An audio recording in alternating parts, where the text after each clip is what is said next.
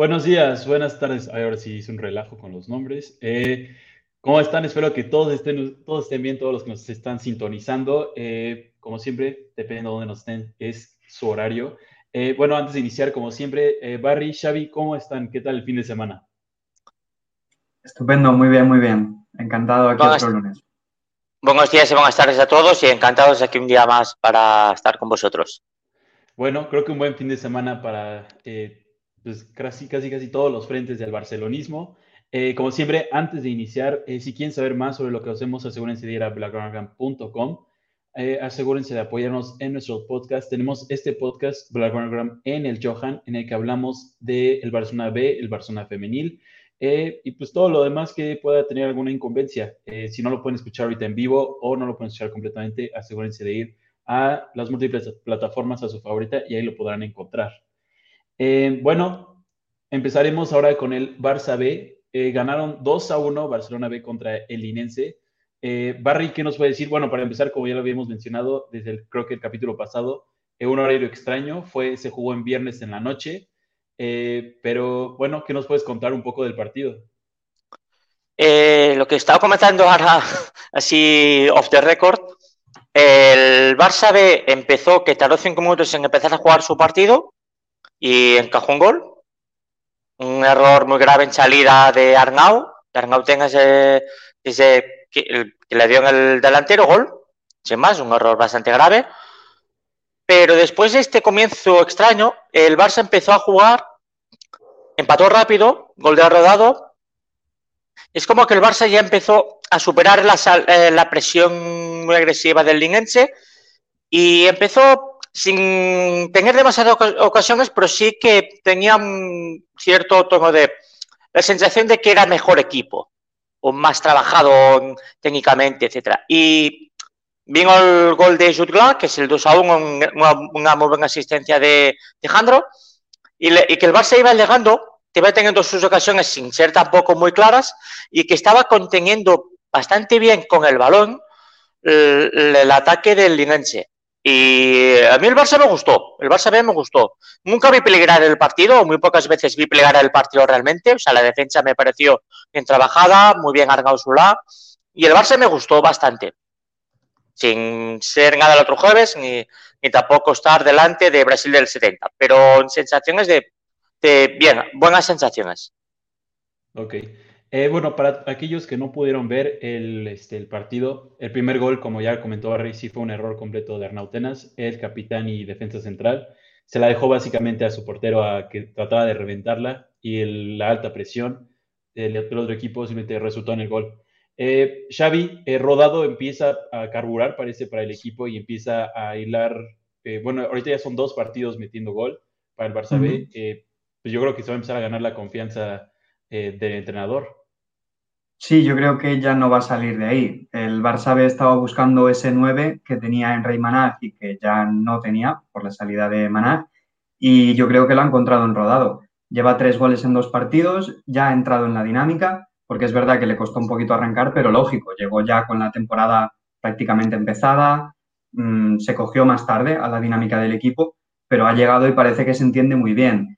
En el propio García Pimienta, cuando era entrenador, ya pidió Ángel Rodado para el equipo y en aquel entonces no se lo quisieron traer, pero él ya veía cosas, ya veía que podía aportar cosas al Barça. Así que ahora lo tenemos aquí y a disfrutarlo. Tres goles en dos partidos, la dinámica sigue y estoy especialmente contento porque ya hemos entrado en esa dinámica positiva. En los partidos de principio de temporada hablábamos que el Barça sí generaba cosas, sí generaba fútbol, sí tenía ocasiones, pero no entraba el balón. Pues ahora, de la mano de Rodado especialmente, pero con todo el equipo, hemos empezado a materializar ese fútbol que se genera y eso es una dinámica buenísima, sobre todo teniendo en cuenta los partidos que vienen a continuación, que si queréis cuando acabemos de, de hablar del partido, analizar y tal, comentamos que viene, vienen curvas. Claro. Eh, Barry, eh, para ti, jugador del partido eh, del viernes. Probablemente te diría Arnau Tenas, a pesar del error. Hizo dos grandes intervenciones también. La jugada siguiente hizo una gran parada que en una falta. Espectacular.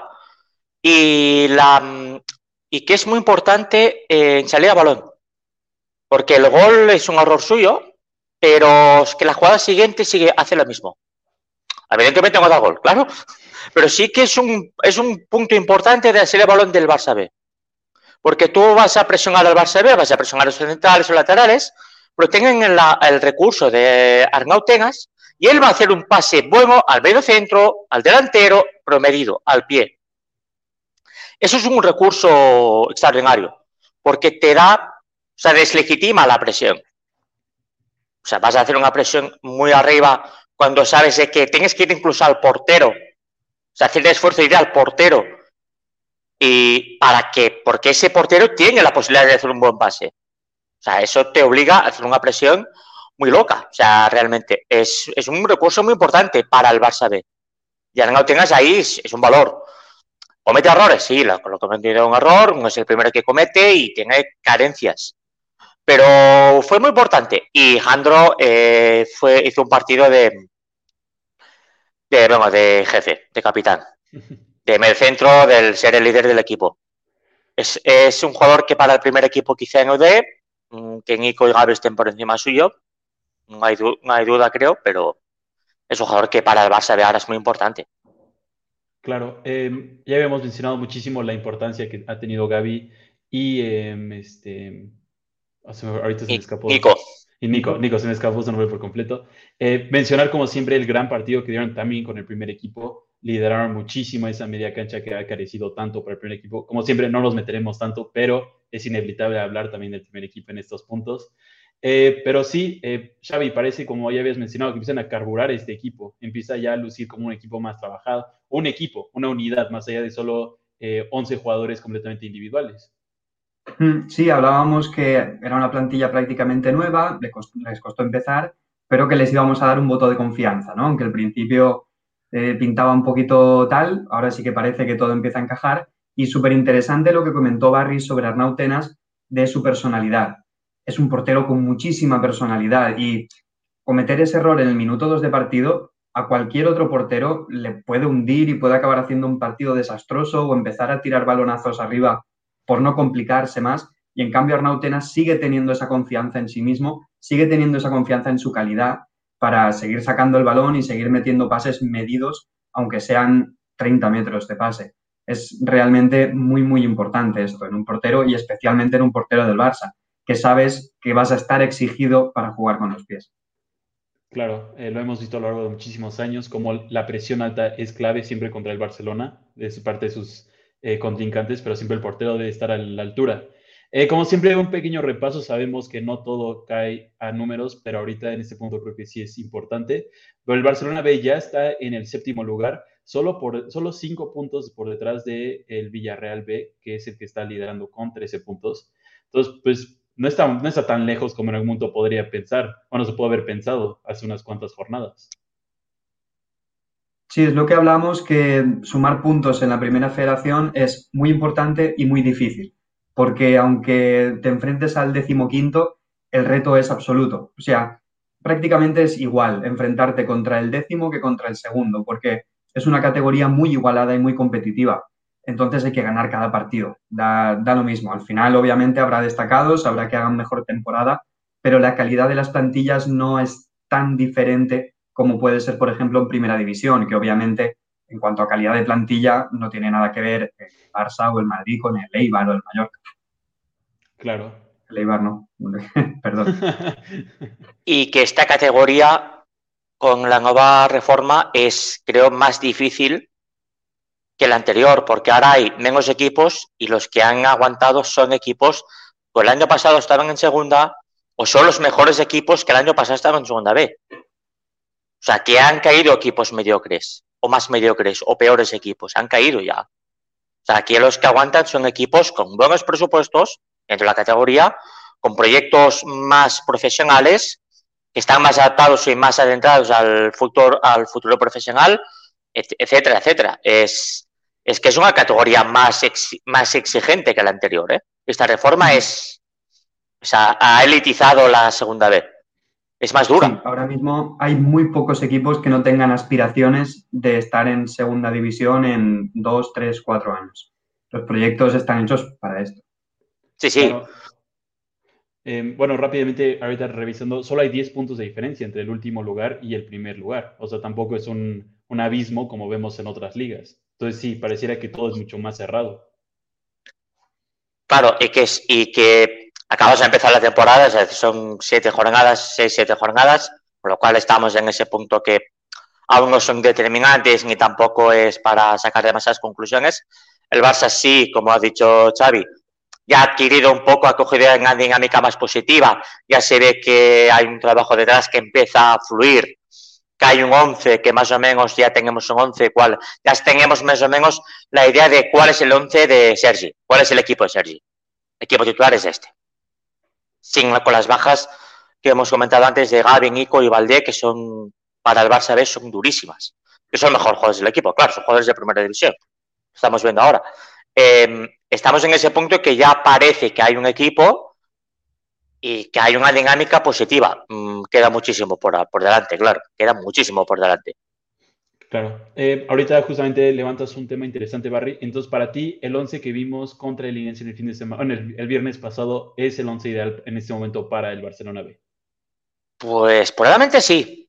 Eh, probablemente sí. Quizá Sasanedas podría entrar en el medio campo por Álvaro Sanz, eh, quizá, pero tampoco lo tengo tan claro. Evidentemente Nico y Gavi serían titulares, es indiscutible, claro. Y arriba, Abde, si está sano, quizá entra en la derecha por Mortimer, pero no lo tengo tan claro. Quizá podría entrar Matheus en el medio de campo, que a mí no me convence, pero es un jugador que siempre ha sido importante por su físico, etcétera, aunque sea especialmente lento. Y atrás, que tampoco veo un central suplente que sea mucho mejor que Mika Mármol o Arnau Comas. Ramos Mingo es, es superior, es mejor. Es el que está llamado a competir con, con Mika, claro. Pero desde luego Comas es indiscutible en, en el central. Claro. Arnau Solá está jugando a Baimeo, me está gustando mucho como lateral izquierdo, que es el juvenil. Y creo que, evidentemente, si está Valdé, pues va a jugar Valdé, pero que yo creo que Arnau Solá sería titular si no, si no está Valdé, porque Valdé puede estar el primer equipo. Y en el lateral derecho, dime un, quizás Jutglà le puedes cambiar de banda y hacer lateral como carrilero, que es lo que podría hacer, porque lo ha hecho en el Español, lo podría hacer, podría. Pero no sé, estamos en ese punto. Y juvenil Alarcón, quizá en la banda. Ilías, si se acaban creciendo, puede ganarse un once, pero el once del otro día es el mismo que jugó contra el Nastic o contra el Sabadell. Estamos, Sabadell, perdón. Esa sensación de que el equipo eh, ya lo. Que Sergi ya lo tiene. O que ya da un poco con la tecla. Quedan muchos partidos. Puede venir un partido muy duro, que pierdas tres a cero y. Y ahí, entonces cuando entran a las dudas. Pero. Ese es, esa sensación que dio el partido. La sensación que. Vamos, ya está. Ya hay algo que sobre que empezar a trabajar. Claro. Eh, eh, para ti, Xavi, ¿alguna modificación que harías, algún cambio? Respecto al once que de los últimos dos partidos, que fue el mismo, y quitando obviamente a los que están en dinámica de primer equipo, que sabemos que no podrá contar con ellos habitualmente, yo solo haría dos cambios. Uno sería Abde por Nils. El partido que jugó Abde mostró estar en una muy buena forma, revolucionó el partido, y yo le hubiese dado más oportunidades, pero desafortunadamente se lesionó, tuvo una sobrecarga muscular, aunque no parece que sea grave, así que quiero seguir viéndolo porque creo que aporta cosas muy buenas. Y Nils pues está un poco atascado de cara a gol, no sé, si tuviese que elegir yo como entrenador ahora, elegiría Abde por delante, y me gustaría ver entrar por fin en el equipo a Kais, porque sabemos que tiene mucho talento, pero está lesionado, no está todavía disponible, y eso le abre la puerta pues a jugadores como comentaba Barry, Álvaro Sanz, Mateus, que seguramente en un once ideal no entraría. Por eso tengo ganas de ver a Kais, a ver qué puede ofrecer al equipo, porque si se adapta bien y empieza a desplegar su talento, yo creo que acabará siendo indiscutible. Después la defensa, yo no tocaría nada. Si está Valdé, todo bien, si no, Arnau Solá es que es brutal, es un portento físico. A mí me gusta mucho. No se, no, no se nota nada que es juvenil porque es una bestia parda. Y después Mika está en un estado de forma increíble, por tanto para mí sigue siendo titular, igual que Comas. Y Guillem Jaime es que me parece que está algo infravalorado, no destaca mucho, pero para mí cumple muy, muy bien. Y Tenas, por supuesto, en la portería. Claro. Eh, bueno, Xavi, tú que estás más en contacto con el Barça B, eh, ¿cuál es la situación de Kais Ruiz? Porque como todos sabemos fue el llamado, a, pues básicamente el fichaje del verano para el Barça B, pero eh, pues no, se, no ha podido en verdad estar en participación con el equipo.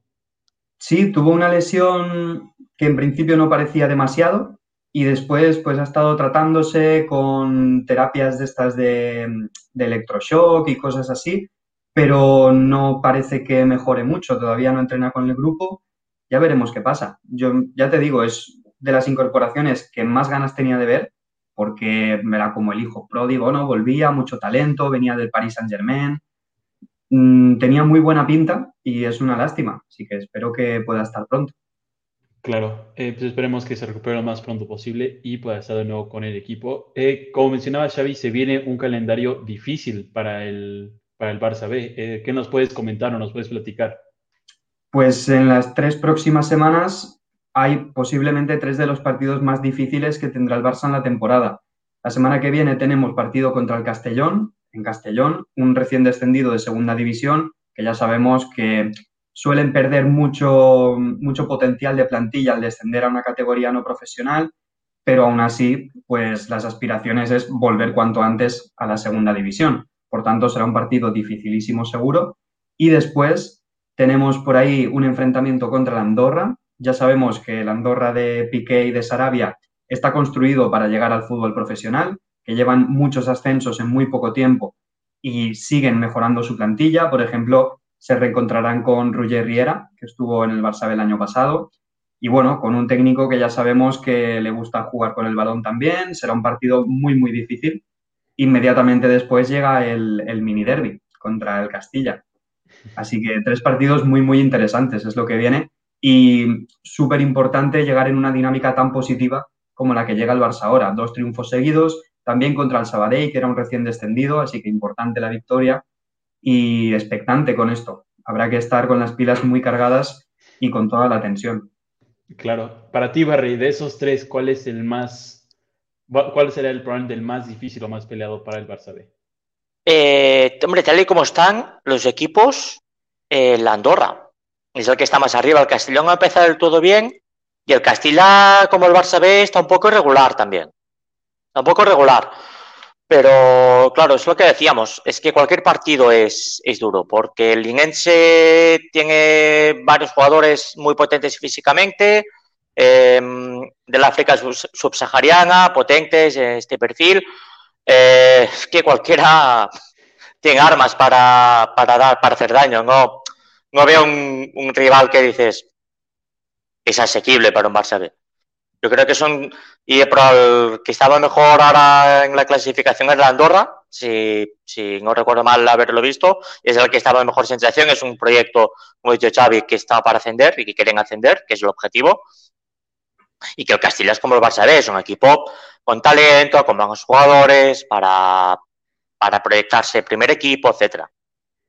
Claro, eh, ahorita revisando de nuevo rápidamente la tabla, el Andorra está por encima del eh, Real Madrid Castilla solo por un, un este, una posición y ellos están por encima del Castellón eh, cuatro casillas. Entonces, en verdad, pues equipos muy similares. Como menciona Xavi, eh, y, bueno, muy importante para el Barcelona B llegar en una dinámica tal como en la que está. Positivo, siempre sabemos que la parte anímica es clave en el fútbol.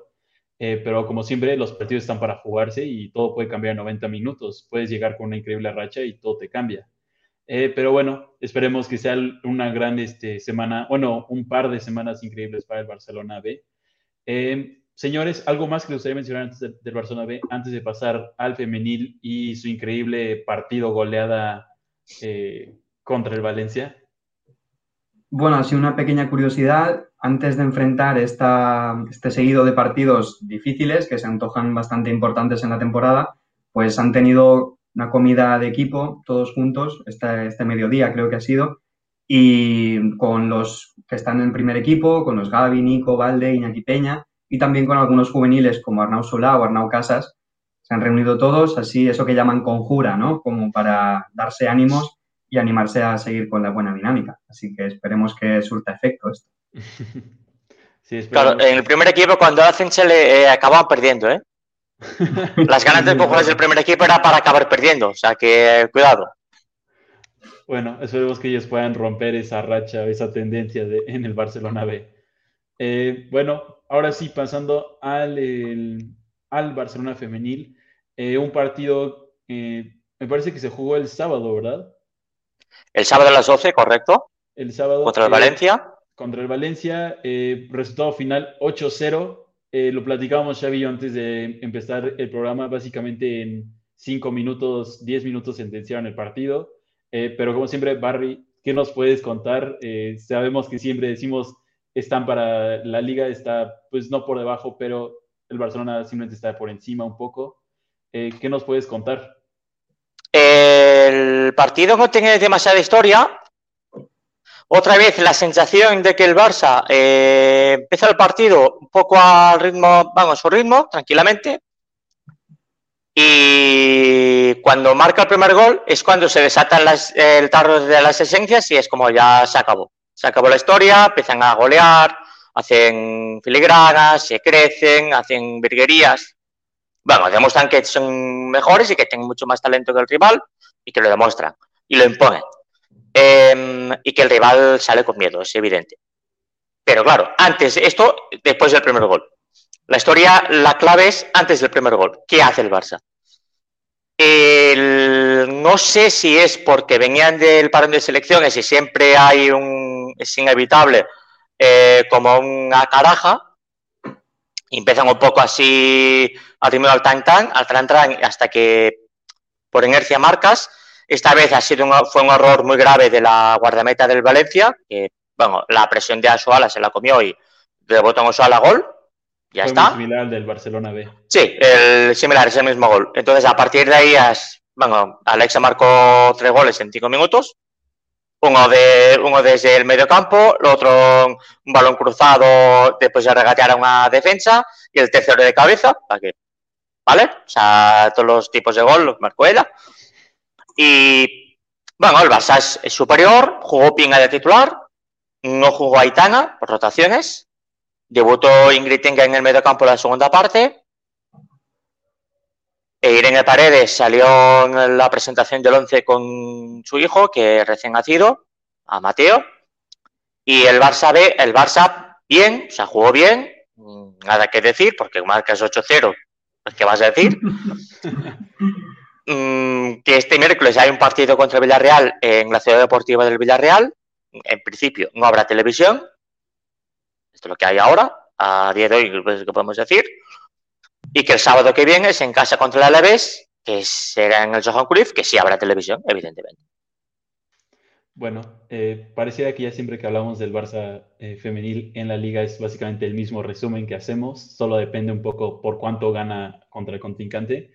Eh, pero como bien menciona Barry, eh, tardaron veinte minutos aproximadamente, ¿no?, en meter el primer gol. Fue el minuto veintitrés, me parece, algo así. Eh, pero bueno, para ti, Xavi, ¿esto puede representar algún dilema en un futuro, en un partido clave para el Barça B o en un partido más de tú por tú con un equipo de mayor nivel?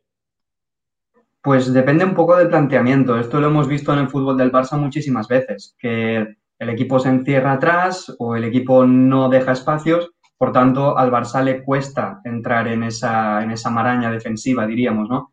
Y una vez ya marcas el primer gol, obligas al rival a abrirse, obligas al rival a intentar igualar y ya pues viene todo seguido y cae un carro de goles como cayó. En Liga, en principio, pues no habrá problemas, ¿no? Lo que sí que me hace un poco más de ilusión, diríamos, es el debut en Champions, que está relativamente próximo ya, ¿no? Después de los dos partidos que comentó Barry, que vienen ahora entre semana, llega ya el Arsenal. El, uh-huh. el Arsenal, en casa contra el Arsenal. El, part- el rival más duro que yo creo para la Liga ahora mismo es el Atlético de Madrid. Siempre ha sido un equipo que al Barça le ha complicado mucho, aunque ha estado mal, eh, ya, el, ya hace dos años se eh, comió una goleada en el Johan, eh, pero allí el año pasado perdimos y siempre te complica, siempre es un equipo que físicamente es muy potente, que es, el, es un equipo hecho para competir en Europa, que lo de la temporada pasada es, es extrañísimo, o sea, es un error histórico, es, un, es, una, es una anomalía. No era un equipo para hacer esa temporada tan mala.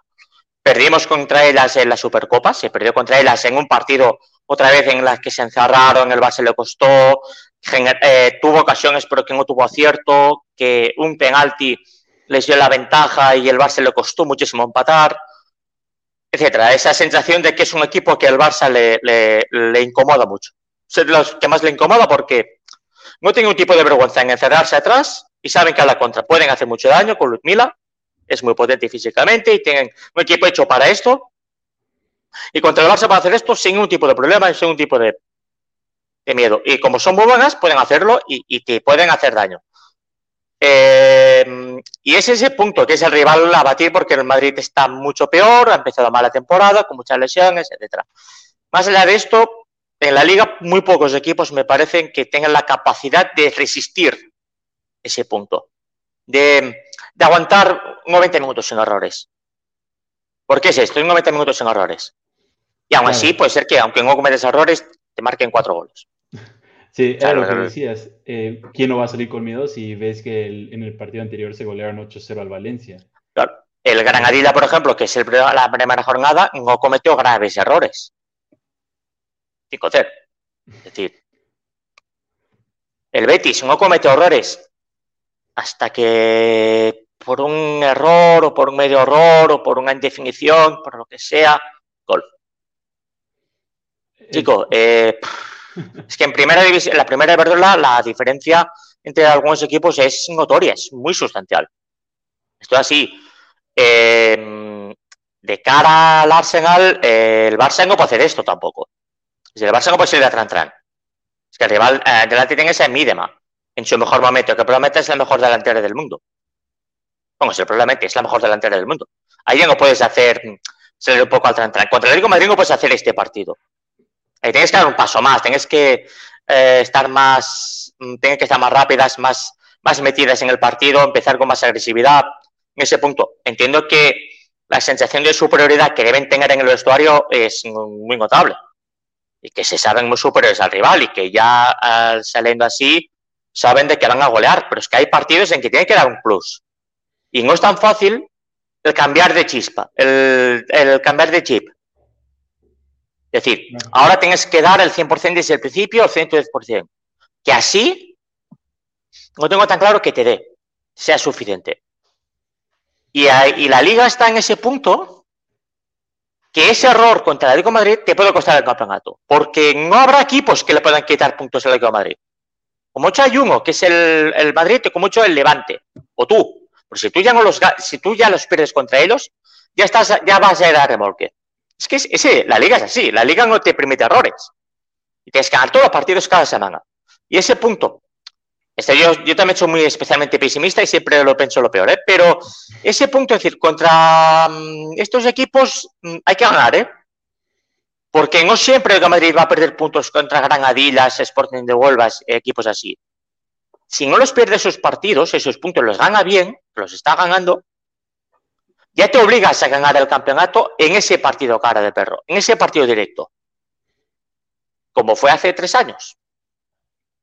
O como fue hace cuatro años. Es decir, la Liga la vas a, se vas a competir en ese duelo directo. Porque en el resto de partidos, los dos equipos van a ganar con suficiencia a los rivales. Sin más. Sin más historia. Claro, ese punto. Ese punto. El año pasado el Barça fue impecable. No hay nada que decir. Hace dos años fue impecable también. Solamente se perdió un partido, se empató en campo del Atlético de Madrid. Y con la victoria en casa ya eran cuatro puntos, más a un pinchazo más que tenía el Atlético de Madrid, ya era suficiente porque el Barça lo ganó todo. Y era esa dinámica, era suficiente de siete puntos, me parece, hasta que suspendió por la pandemia. Es volver a ese punto de no puede haber errores, porque si hay un error te cuesta el campeonato, sin más. Pero por lo demás, el equipo está, está o sea, que puede ser sin nada, dieciocho goles en tres partidos. Sin sufrir apenas en defensa, teniendo la sensación de que en algún momento siempre vas a marcar el gol, más pronto que tarde, pero que te está costando el Barça, no está... Antes del primer gol no es el equipo del año pasado, es un equipo que va un poco... que ya caerá. No, sí, ya caerá. Ya, ya, ya caerá, pero el... contra el Betis tardará hasta cuarenta y cinco minutos. Y contra Granadilla y contra el, el Valencia, media hora. Claro, esto, muchos partidos, se queda mucha, mucha temporada y ya veremos, ¿eh? Quizá empiezan a remontar o empiezan a crecer un poco más a ritmo y, y por dinámica ya está. Es lo normal, pero ese punto quiero verlo contra el Arsenal, quiero verlo contra el Atlético de Madrid, quiero verlo contra el Madrid, quiero verlo contra el Levante.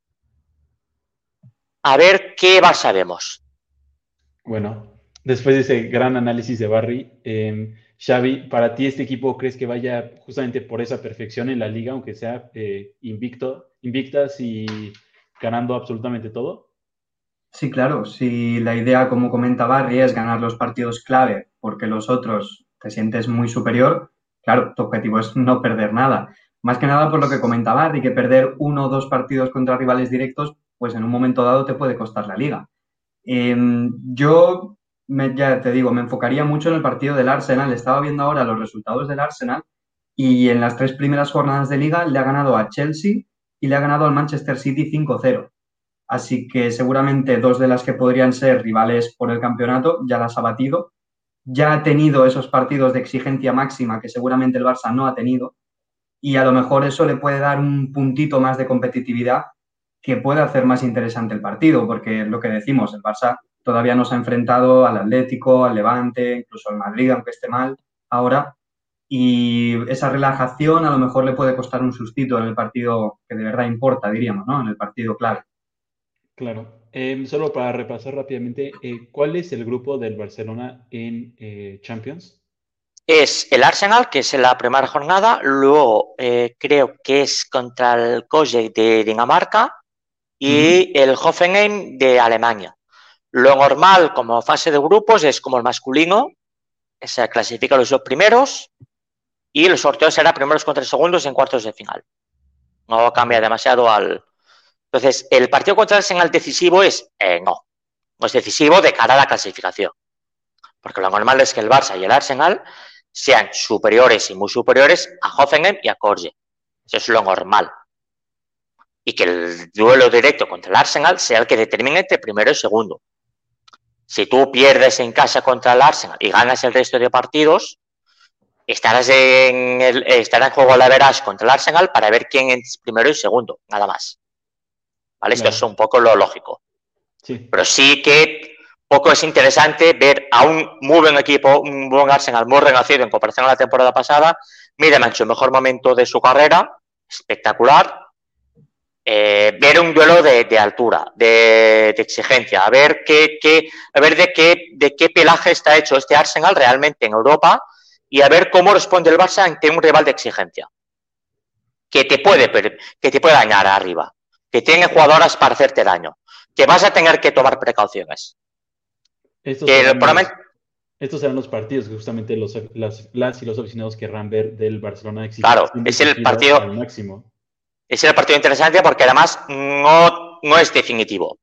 Es importante, pero no es definitivo. Es muy importante también, el matiz. Y que es en casa y que el año pasado el Barça fue muy superior al Chelsea, fue superior al City en los dos partidos. Bueno, el de vuelta no tanto, pero yo no vi al Barça inferior al City en casi ningún momento. El año pasado en la vuelta contra el City le costó al principio, pero luego tuvo ocasiones para empatar, incluso para ponerse por delante. Luego un penalti casi al final, marcó fue el dos uno, pero la sensación de que la eliminatoria venía precedida del tres cero y que estaba un poco mediatizada por ese resultado, y contra el Chelsea fue pues la final, cuatro cero. Hay que verlo, este Arsenal, eh, de qué pelaje está en Europa y a ver cómo responde. Pero sí, ha empezado muy bien, es un muy buen equipo y habrá que tenerle mucho respeto, claro. Es, es así. Claro. Eh, bueno, esperemos, todavía falta unas cuantas semanas para ese partido. Cuando llegue el momento haremos todo un análisis también. Más semana que viene, es el seis de octubre, me parece, cinco o seis de octubre contra el Arsenal, con lo cual estamos a la semana que viene. A la semana sí, que viene. El próximo okay. capítulo, día cuatro, podremos hacer la previa, porque será el día siguiente, cinco de octubre. Claro. Perfecto, entonces este, pues haremos un análisis más eh, a profundidad de los dos equipos y... Eh, pues probablemente también podamos usar en ese punto ya el tier maker para saber un poco más de las plantillas. Eh, pero bueno, esperemos como siempre sea una buena semana eh, para ambos equipos. Eh, esperemos que el femenil empiece a cuajar antes de la media hora o antes de los cuarenta y cinco minutos. Eh, seamos positivos. Y el Barcelona B, como tú bien dijiste, Xavi, se vienen eh, partidos clave y pues que igual eh, continúen con esta muy buena racha que llevan, que los jugadores que se están volviendo clave continúen con esos roles y asuman la importancia que conlleva. Eh, y bueno, antes de dar, eh, por terminar, otro capítulo, eh, ¿alguna otra nota que les gustaría mencionar, señores? ¿Algo que se acuerden? Eh, ¿Algún otro tema? Eh, volvió a ser titular Osuala por delante de Bruna en el Barça. Contra el Betis ya fue titular Osuala. Marcó el primer gol Osuala este, contra el Valencia. Que Rolfo jugó de lateral, izquier- de lateral izquierda en lugar de Melanie y de Anamari Chernogorchevich. Eh, cuando es extremo, pero es el típico perfil de extremo que, la, de, que juega de lateral carrilera porque vas a jugar casi con defensa de tres en ataque y va a estar siempre arriba, mm, que contra un equipo del nivel del Valencia lo puedes hacer porque no te van a atacar demasiado y tienes otro recurso más ofensivo. Veremos si esto lo va a repetir en partidos de más, de más nivel. Y que no jugó Aitana Bonmatí, que esta mañana, hoy ha vuelto a entrenar con el, con el equipo Lela Wahabi, o sea que está más cerca su recuperación. Veremos cuánto va a tardar de volver Jenny, hasta noviembre o así no debería volver, es una baja muy importante, es Jenny Hermoso. Y, y bueno, que veremos, eh, Carlos de Pena fue titular en lugar de Aitana, veremos en el día del Villarreal, yo creo que alguna rotación habrá, jugará Aitana seguro. Quizá descanse Patri, o descanse Alexia, o descanse Caroline, o, o descanse alguna de Osuala, por ejemplo. Puede ser que descansen alguna de ellas, o que descanse Irene o Mapi León para que juegue Pereira. Pero veremos, porque estamos ya en ese punto en que ya empiezan a las jornadas intersemanales, ya empiezan los partidos entre semana, ya empiezan a ver esos, esa necesidad de empezar a mover toda la plantilla para que lleguen bien a final de temporada. Claro. Eh, las tan importantes rotaciones que hablábamos la temporada pasada, eh, sí. Y pues veremos cómo también el entrenador eh, las lleva. Eh, Xavi, ¿algún otro punto que te gustaría mencionar? Por mi parte estamos bien. A ver en tres semanas si vuelven a jugar Nico y Gavi con el primer equipo. Sí, eh, que también se viene un calendario bastante pesado para el primer equipo varonil. Eh, también un, me parece que son cuatro partidos eh, casi casi en conjunto que vienen clave. Eh, ya veremos también cómo les va. Eh, probablemente Nico y Gavi estén ahí con el primer equipo por la exigencia física que también requiere. Eh, pero bueno, esperemos que como siempre sea una buena semana para todos los equipos del Barcelona. Eh, como siempre, antes de terminar, si quieren saber más sobre lo que hacemos, asegúrense de ir a esa página web que está abajo mostrándose. Eh, apóyenos en nuestros podcasts, el de español y el de inglés. Y si en caso de que no lo pudieran escuchar completo hoy o se tuvieran que salir, eh, lo pueden encontrar en Spotify, en Apple, En, en, en Google. Entonces, eh, como siempre, muchísimas gracias. Eh, como siempre, Xavi, Barry, eh, muchísimas gracias por estar aquí, por su gran análisis de los dos. Eh, como siempre, eh, saben que es muy bien, este, es muy agradecido. Y pues, nos vemos la próxima semana para eh, la previa del inicio de Champions para el Barcelona femenil. Eso es, muchas gracias. Un placer, como siempre. Un placer a vosotros, gracias.